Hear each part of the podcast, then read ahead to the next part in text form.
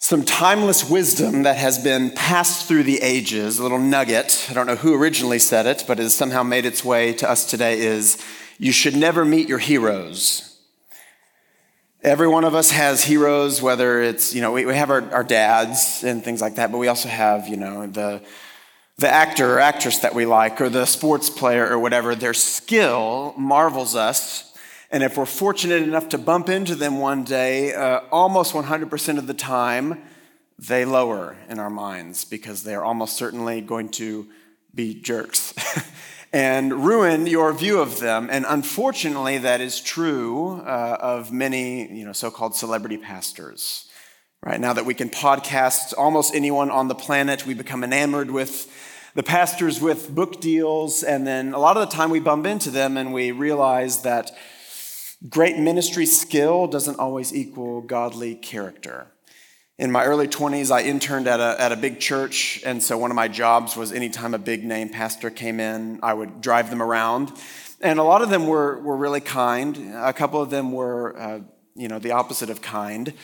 But, you know, that's just an unfortunate thing. It's why the quote exists don't meet your heroes. And so today we're going to get to see is that true of Jesus? He's just finished preaching the most famous sermon in the entire world that will last through history longer than any sermon. The crowd's jaws are on the floor.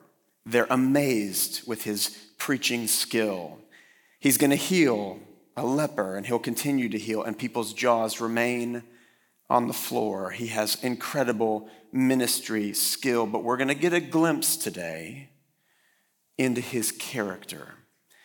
We're going to get to see his heart as he is doing ministry, and we're going to get to see, meet our hero. Does his character match his great ministry skills? We're going to see three things uh, a desperate, a desperate outcast, a tender savior, and total restoration. A desperate outcast, a tender savior, and total restoration. So let's jump right into this new section. Look at verse 1.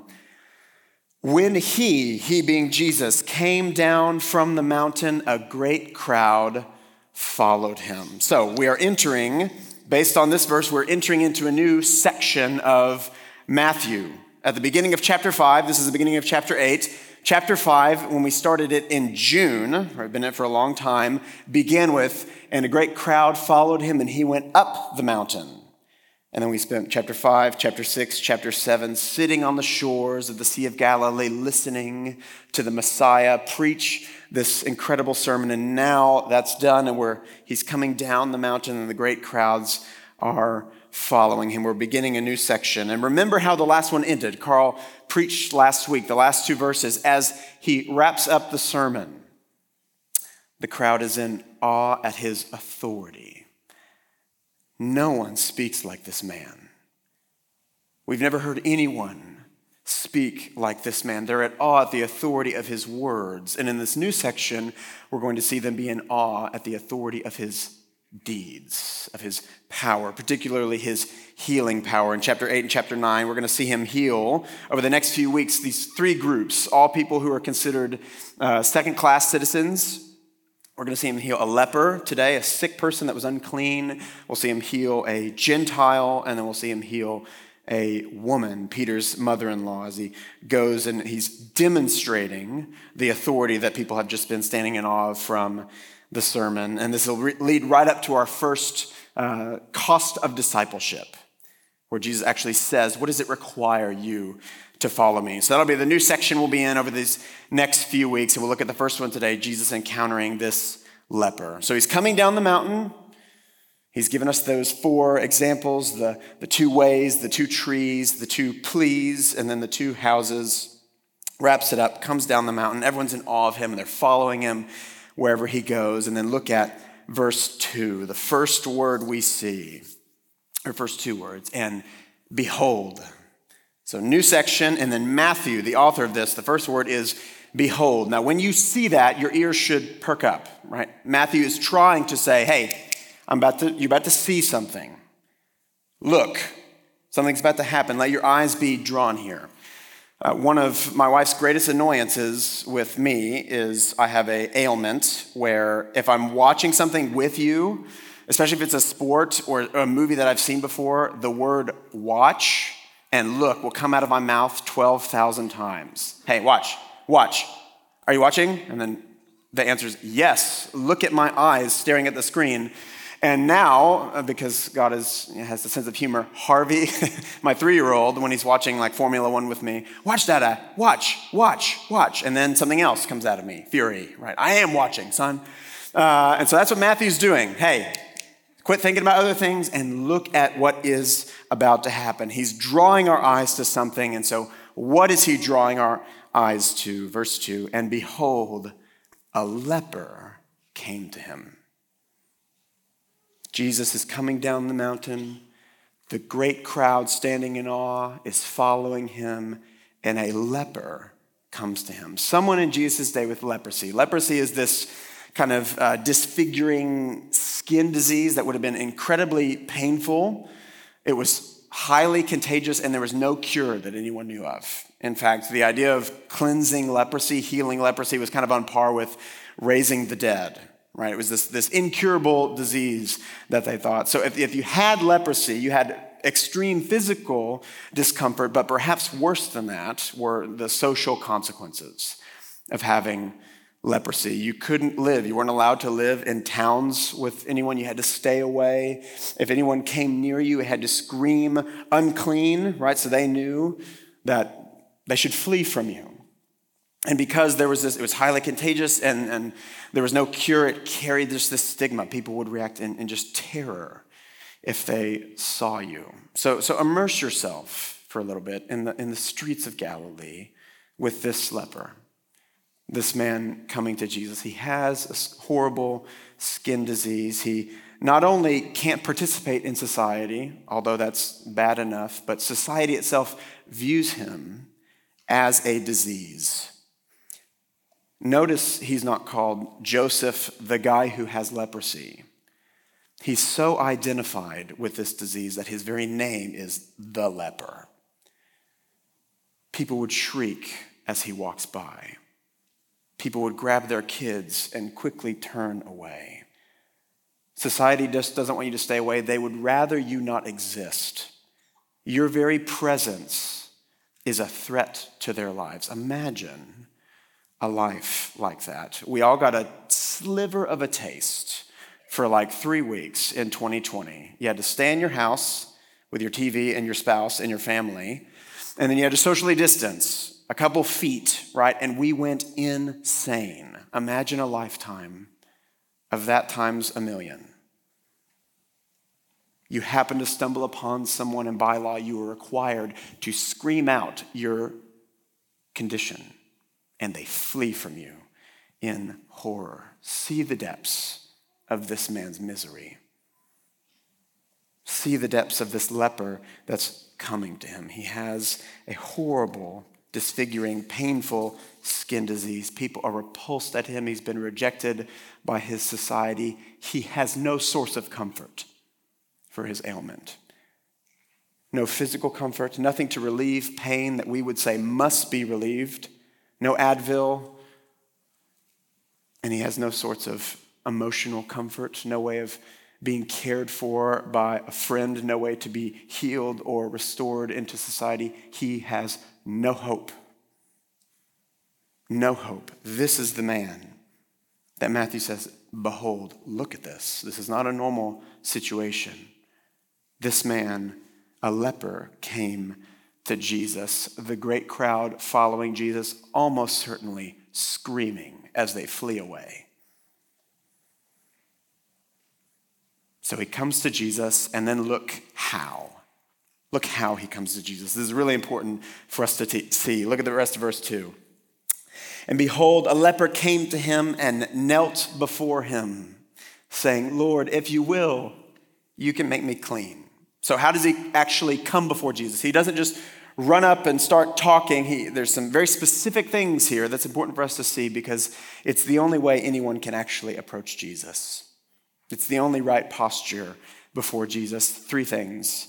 He comes desperate, he comes empty, and he comes recognizing who Jesus is. He comes desperate. He is very aware of the social expectations on him. So, what is making him overcome all of the social pressure in all of the world to go throw himself at Jesus' feet? He is desperate. There's no other way I can be healed. There's no other hope I have in, the, in this life except this man. He is desperate. He knows he's doomed to die in his misery, if not for Jesus' intervention. He's desperate. He throws himself down. Second, he comes empty. Notice, he kneels. This position of supplication, this position of begging, right? This position of emptiness. I've got nothing to bring. You're the one that's going to have to do things. I'm kneeling before you. He is not the rich young ruler showing up and saying, I have kept all of your laws since birth. He's not the false disciples we saw a few weeks ago bringing his resume. He's not even trying to pitch Jesus on why he should heal him, right? It would be good for your name, your ministry would be, you know, would gain fame if you were to heal me. I have this incurable disease. He brings nothing. He simply throws himself down and saying, unless you do something, nothing will change. You're the one who has to interact. He comes desperate, he comes empty, and then lastly, he recognizes who Jesus is. He calls him Lord. He recognizes his authority. Notice, if you will, you will make me clean. All you have to do is will it. All you have to do is want it. Just think it in your head. That's all that is required to make me clean. There's no special potions necessary. I don't have to go wash specially or anything like that. All you have to do is will it, and I will be clean. He knows the authority of the one that he's talking to. All you have to do, Jesus, is say a word or think a thought in your head, and I will be clean. He recognizes his authority, and I would say he recognizes something about Jesus' character. It's one thing to know that Jesus is powerful. It's one thing to know that he is authoritative, but what makes this leper think Jesus will give him the time of day? That Jesus wouldn't shriek back like the rest of the crowd or rebuke him for being so calloused and rushing in and potentially contaminating everyone. He must be assuming something about this rabbi's character, perhaps that he's merciful. And we'll see a bit more of that in the next verse. So he comes desperate, he comes empty, and he comes recognizing who Jesus is. That's the only way you can come before Jesus. There is one right posture before the Holy King of the universe, and it is this desperate, empty. I bring nothing, and you have everything that I need. Desperate, empty, recognizing who He is. Are you desperate? Do you know to the core of who you are? I have no hope apart from Him. I have no joy apart from him. I have no life apart from him. No one in this room, to my knowledge, has leprosy, right? No one in this room, everyone in this room, was born with a disease far worse depravity. Right? Everyone in this room was born with a sin nature. Are you desperate for healing? Are you desperate like this leper, knowing I've got no hope of overcoming this nature defining disease in me unless he intervenes? Do you know that there's no satisfaction apart from him, no joy apart from him? Are you desperate for him or are you content? My life's pretty good, right? He could make it better. I'll, I'll, give you that. But you know, I'll, I'll, I'll call him if I if I need him. Next promotion that I need, or the next time I'm in a jam, I'll give him a call. Right? Are you content, or are you desperate for him?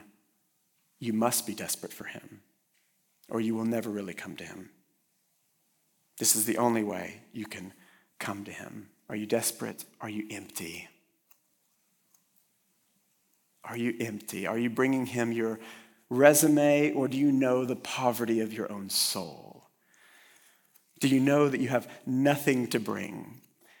Our culture screams everything you need for happiness and fulfillment is right here. All you have to do is live it out.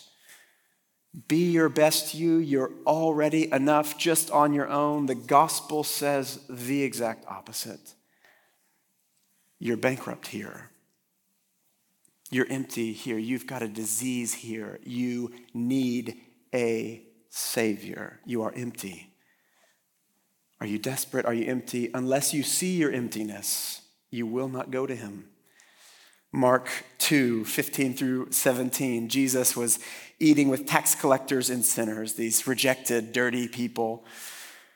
As he reclined at the table in his house, many tax collectors and sinners were reclining with Jesus and his disciples. And there were many who followed him.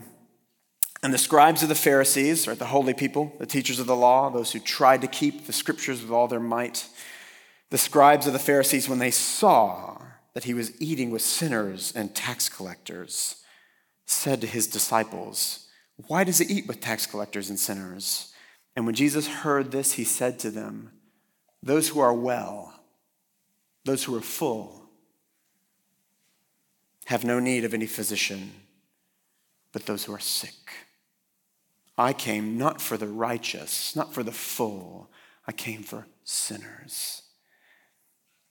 The sick, the empty know they need a doctor. This leper is very aware that he needs a Savior. And unless you have that same awareness, you will not go to him. He didn't come for the full or for the righteous, he came for the lepers, he came for sinners. Are you empty? Blessed are the poor in spirit, blessed are the empty. Why? Theirs is the kingdom of heaven. They're the ones who actually go to the Savior and be filled. And then lastly, do you see him? Do you see that he's the only one who can actually heal you? Do you recognize who he is? Is he one of many options of your satisfaction? Is he one of many options for healing? You'll try this, and if that doesn't work, I guess I'll turn to him as the last result. Or do you know he is the only one that you can go to? He's the only one that can bring life the only one who can truly satisfy and bring joy? Do you throw yourself down at him and say, You, you are it. I can do nothing for myself. You have to heal me. Because here, here's the irony of this story. The leper, like Tim said uh, before we sang this morning, the leper is the one that everyone's like, he's the dirty one. He's the empty one. He's the diseased one. Here's the irony of this story everyone in this great crowd is just as diseased, they just don't know it. Everyone in this crowd is in just as much desperate need of healing their emptiness as the leper. They just don't know it, and the leper does. And Jesus says, He's the one I came for. The ones who recognize their poverty. He's the only one that can heal. And this is the only way you can actually go before Him. You see your own desperate need of Him and go before him. And that's exactly what the leper does. So he comes down, he's a desperate outcast, throws himself down at the feet of Jesus. And how does Jesus react? How does he react? As again, the crowd almost certainly is sprinting backwards with cries of terror. How does Jesus react? Does he react like any other rabbi and flee?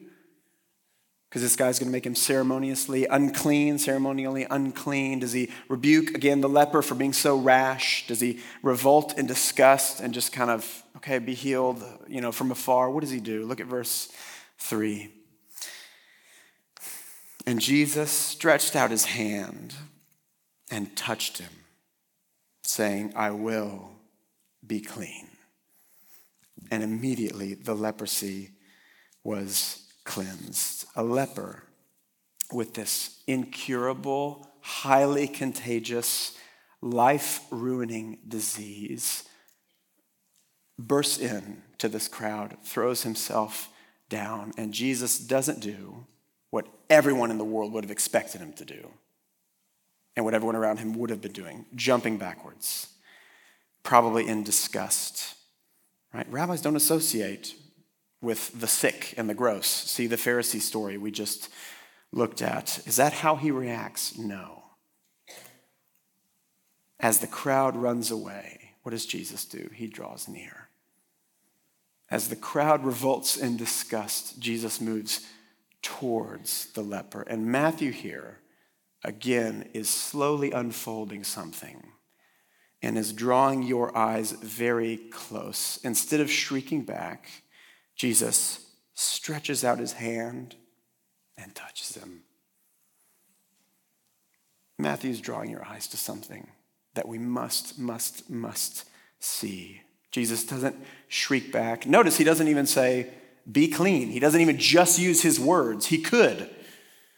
He will in the next story. We'll see that next week. Jesus doesn't even encounter the person that he heals, he just wills it, and the person is clean. He could have done that here. He doesn't. What does he do? He stretches out his hand and touches him. He stoops down to the dirty, disgusting, rejected outcast and puts his hands on him and heals him. What are the scriptures trying to show you right here about your Savior?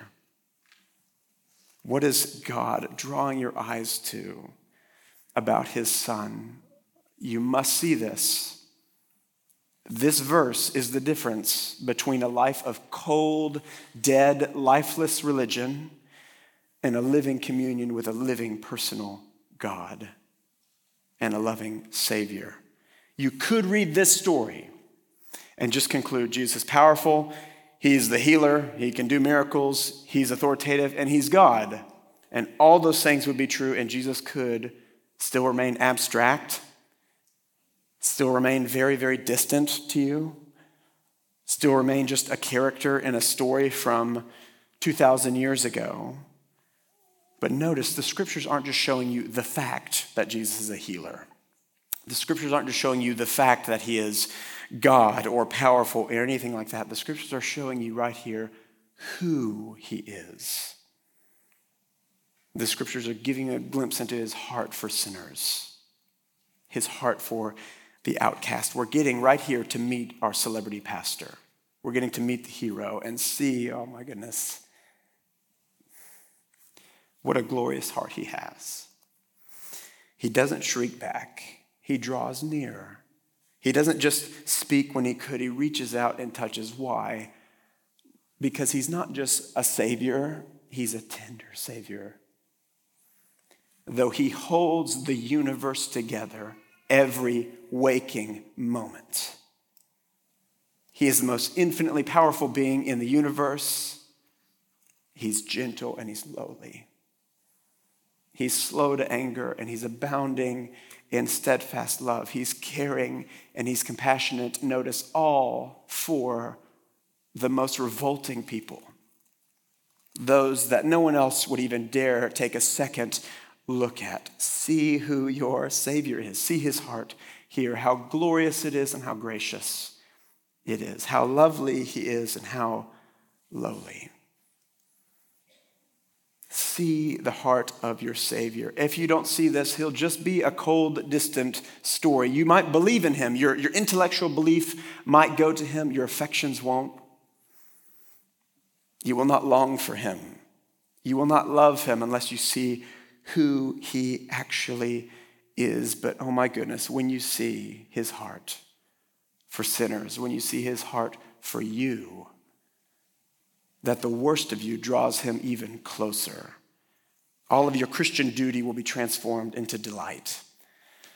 Robert Murray M'Cheyne, Scottish pastor, I quote him often, says this You may read your Bible, you may pray over it till you die.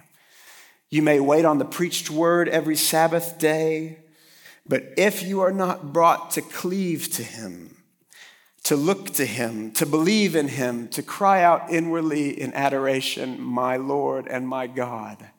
How great is his goodness and how great is his beauty. Then outward observances of the ordinances is all in vain to you. Do not miss who your Savior is. Do not miss the heart of your Savior. When you sin, when you are riddled with shame, when you have those thoughts that everyone in this room has of you're the worst, right? How could anyone love you or want you? Anyone who actually does like you, you've just got fooled, right? But anyone who really knew you would be done with you. When you sin and those thoughts flood in, the only thing that's going to cause you to run towards Jesus and not away from him is seeing his heart here. That he knows everything you've ever done. He knows the things you pray people don't find out about. He knows every thought, every wicked thought that's ever passed through your head. The deep cavern of your depravity that you would not dare glimpse over, he has searched the depths of it, and it doesn't make him shriek back, it draws him closer. He doesn't shriek away from you in disgust, it draws him near. That's the only thing that will make you run to him when you sin rather than away from him, knowing his arms are just as open as they've ever been, filled with mercy and filled with love. What else is going to cause you to actually set your affections on him than seeing this glorious heart? You will not wake up early in the morning to go read the scriptures and commune with a cold, distant God. Or if you do, it won't last long. Or it will just, you know, build up some sort of legalistic moralism within your heart. But who wouldn't get up early to meet with this Savior? One of my favorite uh, journal entries from M'Cheyne uh, is this I rose up early to seek God and found him whom my soul loveth. Who would not rise early to meet with such company? Here we see Jesus isn't just the bringer of the good news, he is the good news. You get him when you come to him. So this is how, right here, this is how you let the scriptures tear down your false view of Jesus that he's cold, uninterested, ashamed of you, chose you because uh, the, the, God made him and he, he you know, kind of loves you but just tolerates you, he doesn't like you.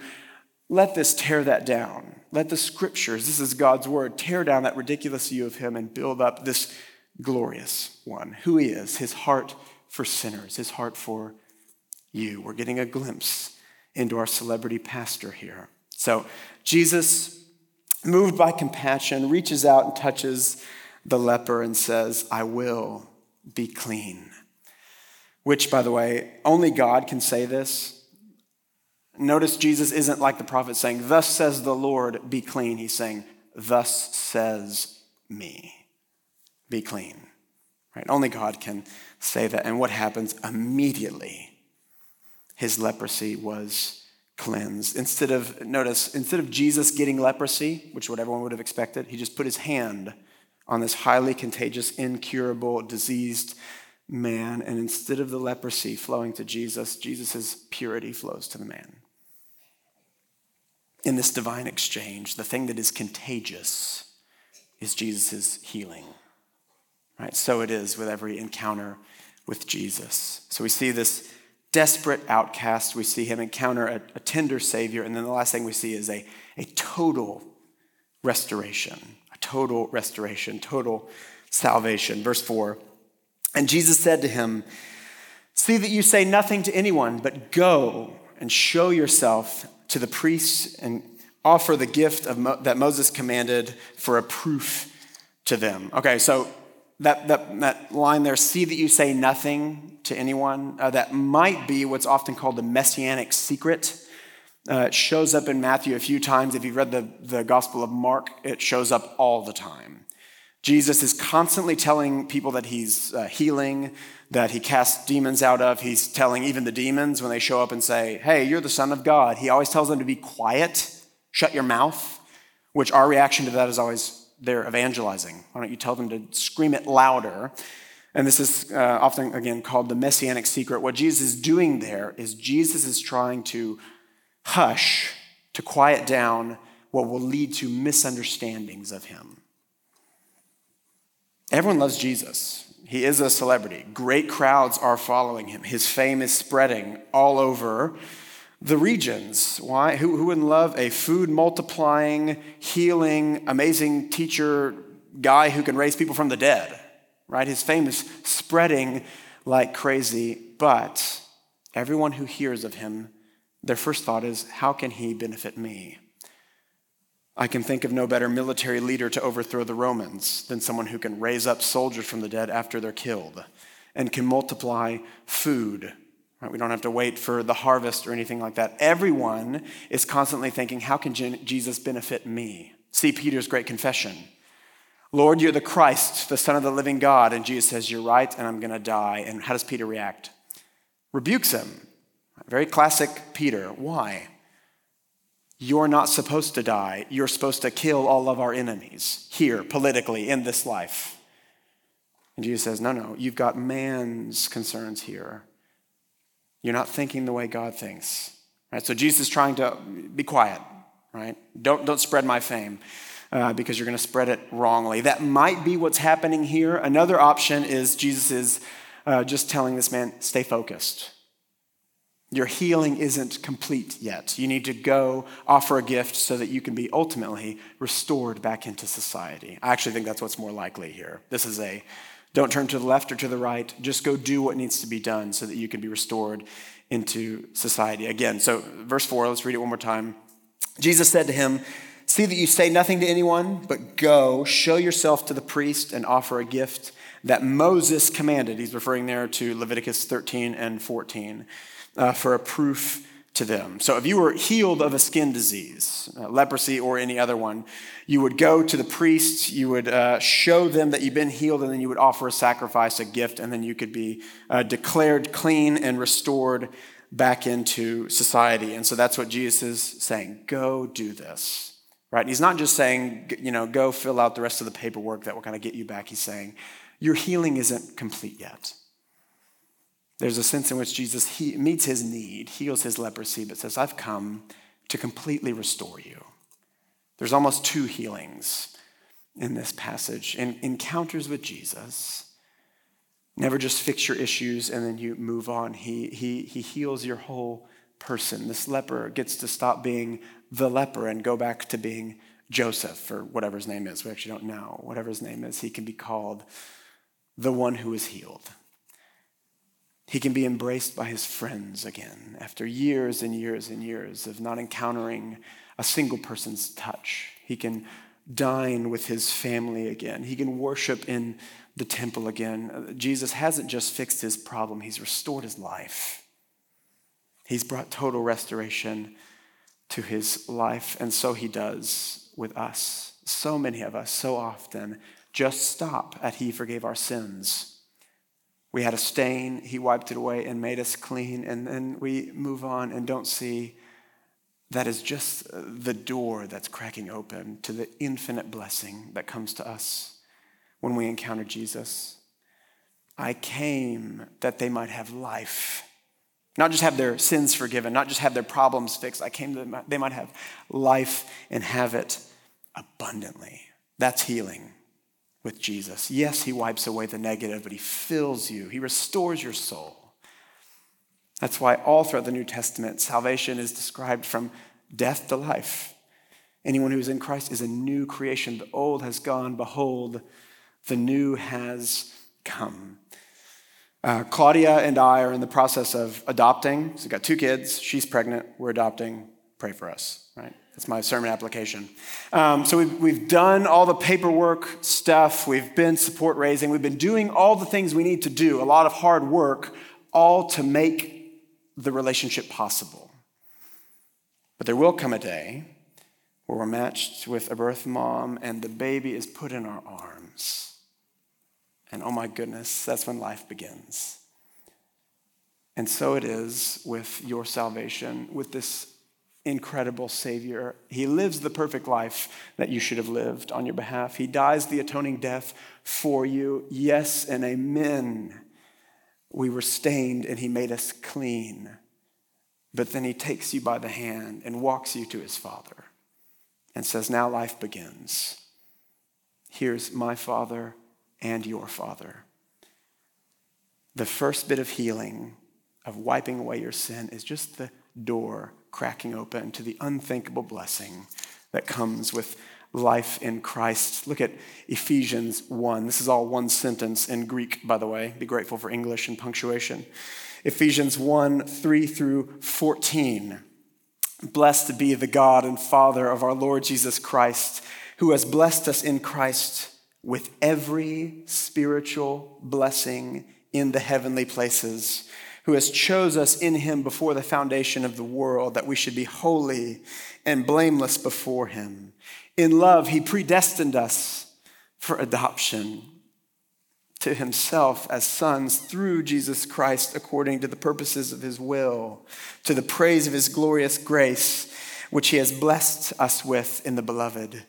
In him we have redemption through his blood, the forgiveness of our trespasses according to the riches of his grace, which he lavished upon us, and all wisdom and insight, making known to us the mystery of his will according to his purpose, which he set forth in Christ as a plan for the fullness of time to unite all things in Him, things in heaven and things on earth. In Him we've obtained an inheritance, an inheritance from God, having been predestined according to the purpose of Him who works all things according to the counsel of His will, so that we who were the first to hope in Christ might be the praise of His glory. In Him you also when you heard the word of truth, the gospel of your salvation, and believed in him, were sealed with the promised Holy Spirit, who is a guarantee of our inheritance until we acquire possession of it to the praise of his glory. Forgives your sins, the door cracks open, Ephesians 1 floods in, and the inheritance of heaven is poured into your life. Jesus doesn't just fix your problem, he restores your soul. Another way to say it is all that is His is now yours because He is yours. Or rather, you are His.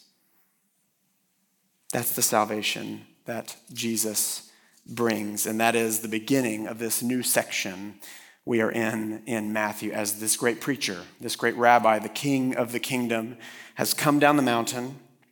He meets this desperate outcast. He displays for us that he is a tender Savior, and he brings total restoration to the leper. And the most incredible thing about this for you and for me is that this isn't just a story of a tender Savior interacting with a leper 2,000 years ago.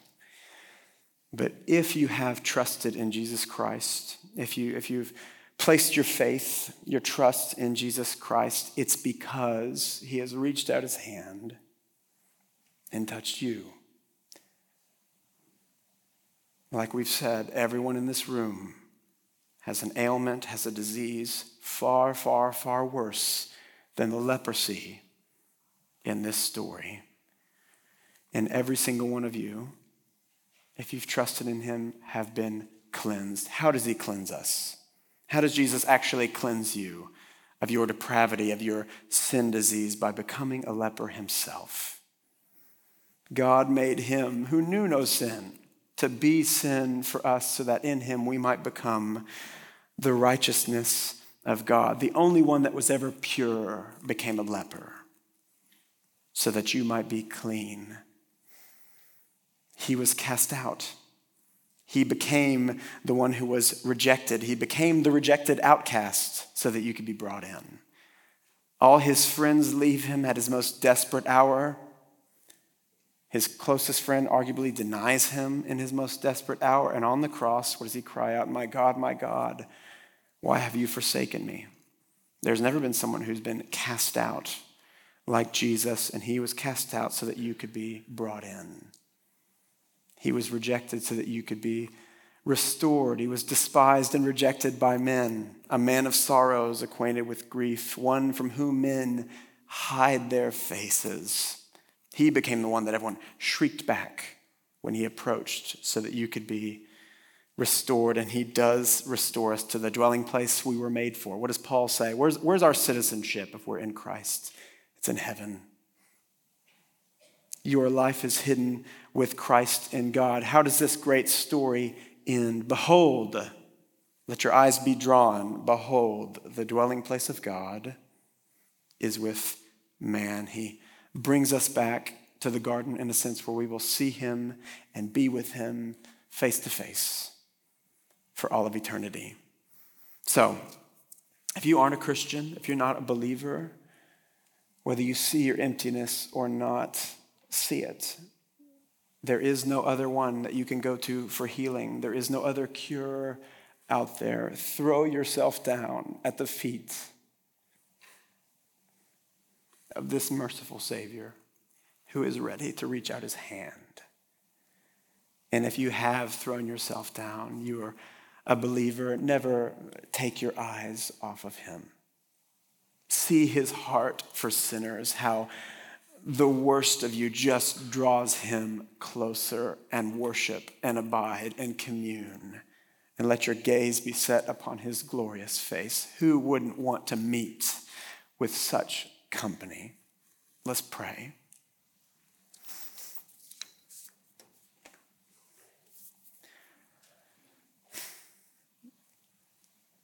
Father, you have sent your Son as the exact image of you. We have your scriptures that testify to you. You've told Moses your character, your merciful, gracious, abounding in steadfast love, but the perfect picture of who you are is your glorious Son. And so I would imagine the enemy's greatest scheme will be to turn our eyes away in the same way that he lied about your character to Adam and Eve, that you had some false motives in giving them the law, that he would do everything he can to turn our eyes away from your son's unthinkable heart.